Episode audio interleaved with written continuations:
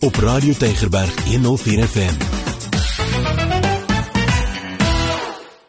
Dis 'n hartlike goeie dag van my Ingrid Venter. Dis tyd vir boekrak en ek het regtig verskriklik baie boeke die laaste tyd ontvang van ons uitgewers. Ek gaan dadelik wegspring en vir jou vertel van nuwe boeke op die rak.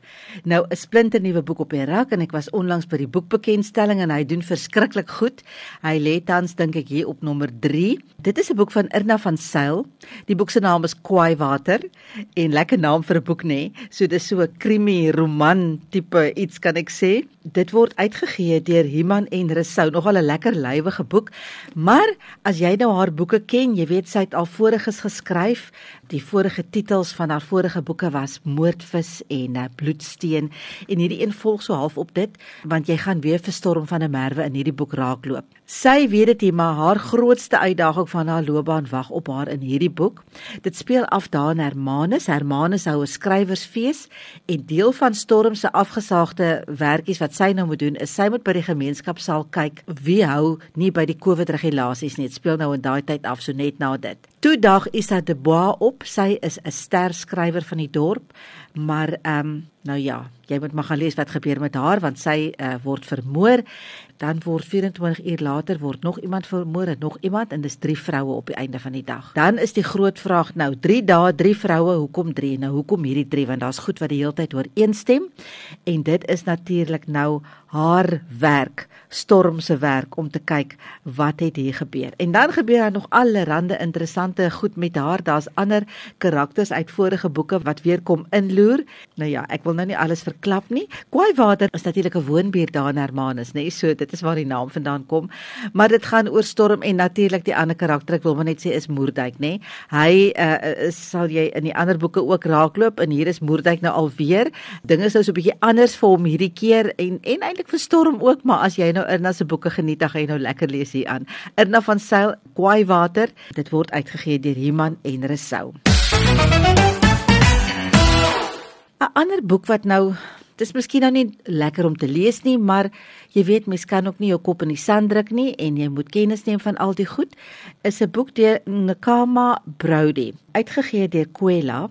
Die titel van die boek is Domestic Terror: Intimate Partner Violence in South Africa. Dit is 'n belangrike boek. Jy weet, al sê ek nou dis 'n moeilike boek want Elke dag word meer as 3 vroue in Suid-Afrika gemiddeld vermoor deur hulle hulle sê male intimate partners, net daai persoon wat baie keer langs hulle slaap, met wie hulle 'n bed, 'n huis, 'n lewe, kinders deel. Hulle word deur hulle doodgemaak. So hierdie boek vertel die stories van 'n klompie Suid-Afrikaanse vroue wat deur ongelooflike angs en en goed was wat fisiese pyn, emosionele pyn, psigologiese pyn moes hanteer aan die hande van hierdie mans wat sê ek is lief vir jou, nê? Nee? Baie van hierdie vroue het probeer weggaan, party het probeer terugbeklei, party het geslaag, party het nie. So in hierdie boek het Dr. Nkama Brody baie baie goeie navorsing gedoen en sy kyk behalwe nou die stories wat jy hier gaan lees, sy kyk na dekades van absolute brutale geweld teen vroue.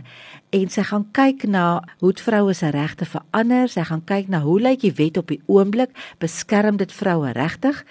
En dan wil ek gou vir jou hier lees nê, while the wording of South Africa's laws and constitution now protect women's rights to life, equality, dignity, privacy and security on paper, this book shows how the state is still failing to protect women in person. Jo, ek sê vir jou sê en dis 'n insiggewende boek. Hy het impak en ek wens die leiers van ons land wil hierdie boek optel en lees. So dit is Domestic Terror, Intimate Partner Violence in South Africa en Karma Brody, uitgegee deur Kwela.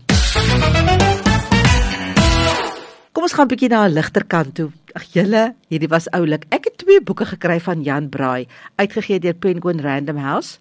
Die een is van daai daai klein boekies wat so die harde bladsye het. Dis nou vir die heel kleintjies, nê? Nee? Daai harde bladsye wat jy kan skoonvee. Dit gee vir jou in vier verskillende tale. Gee dit nou vir jou 'n prentjie van 'n choppie en dan sê dit nou vir jou wat 'n choppie is in al daai tale of 'n prentjie van 'n braaibroodjie of 'n rooster, maar dit gaan oor braai want kyk, dis mos nou 'n Jan Braai boekie, nê? Nee? Dis nou vir die heel kleintjies.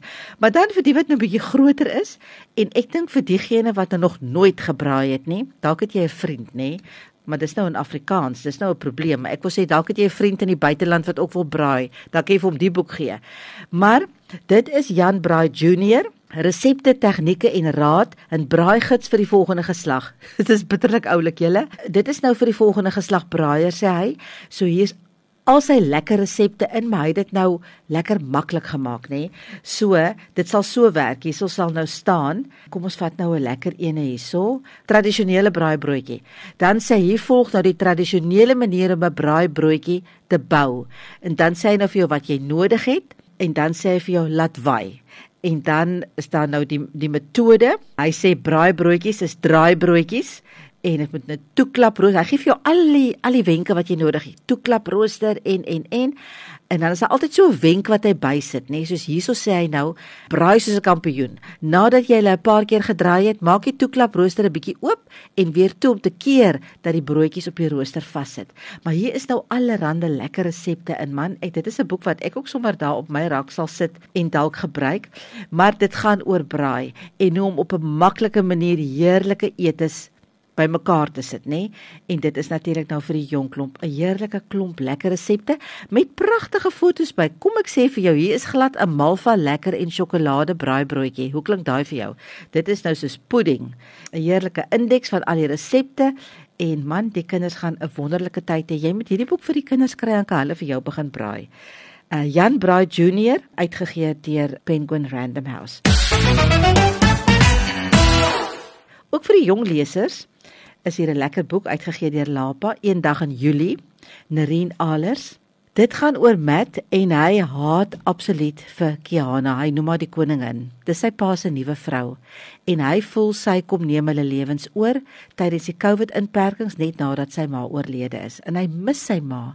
Hy mis haar plaatkoekies en hy mis sy ex-meisie en hy mis net hoe alles was voor Kiana in hulle lewe gekom het en toe eendag in die Julie vakansie word alles erger. Sy kom waai sy slegte rapport daar rond en sy vat sy TV weg, toe sy rekenaar en toe ook sy selfoon. So hy sê toe nou genoeg is genoeg. Kiana sê vir hom, kyk hier, of jy aanvaar nou my gesag of jy gaan en toe kies hy opsie 2 en hy gaan. En toe word dit 'n lang, lang dag in Julie wat alles kan verander. Jy moet maar self lees. Eendag in Julie, Nerine Alers, uitgegee deur Lapa. Tans in Suid-Afrika wat nommer 1 is in hierdie program gaan nou eers oor 'n week of wat uit, so ek weet nie waar gaan hy dan trek nie. Maar vir nou is hy nommer 1 is Marita van der Vyver se laaste kans. Nou kyk, ons almal weet Marita van der Vyver is 'n absolute skrywer van formaat. Alles wat sy skryf dink ek word nommer 1. so ek hoef nie uit te brei oor haar nie en is wonderlik dat sy weer 'n nuwe boek op die rak het, maar kom ek vertel vir jou waaroor gaan dit. Dit gaan oor 'n groep vriende wat vir die eerste keer in 25 jaar bymekaar kom om een se verjaarsdag te vier, Adrian se verjaarsdag. En een vir een kom hulle nou aan daar by Adrian in Iwet se strandhuis, dis nou daar aan die Weskus. Party bring hulle kinders en party bring kleinkinders En sedert hierdie klomp mekaar nou laas gesien het, moes party nou al lewensmaats afstaan en van drome afskeid neem. Ander het nuwe liefde gekry en dan is daar Iwet wat haarself nie so ver kan kry om vir almal van haar eie persoonlike reis te vertel nie. Julle dis 'n mooi storie, dis lekker om te lees soos al Marita van der Vyver se boeke. Dit is 'n roman oor vriendskap wat die tyd deurstaan het. En sy skryf met kenmerkend van haar is mos die humor, haar insig oor mense en daai komplekse verhoudings tussen ouer en kind en sommer net die eise wat tyd aan mens weer stel, nê? Gaan jy alles lees in die boek. Marita van der Vyver se nuutste nuutste boek, Laaste Kans, uitgegee deur Tafelberg. Ek sluit af met Jamie Oliver se 5 Ingredients Mediterranean. Nou hy het al 'n 5 Ingredients boek uitgegee, maar hierdie een is nou Mediterrane resepte. Kan jy glo? 5 bestanddele, 'n hele hele dikke resepteboek en elke resep het net absoluut 5 bestanddele. Hy sê hier Daar is 5 goed wat jy wel in jou kas moet hê. Ek probeer nou gou. Ja, 5 ingredient pantry. Hy sê jy moet in jou kas hê. Hy noem dit the 5 heroes. Hy sê is olyfolie vir kook, extra virgin olyfolie vir slice sauce en om goed mee af te eindig, nê? Red wine vinegar as a good all-rounder when it comes to acidity and balancing marinades and sauces and dressings and of course sea salt and black pepper for seasoning to perfection. Daai vyf goed moet jy hê.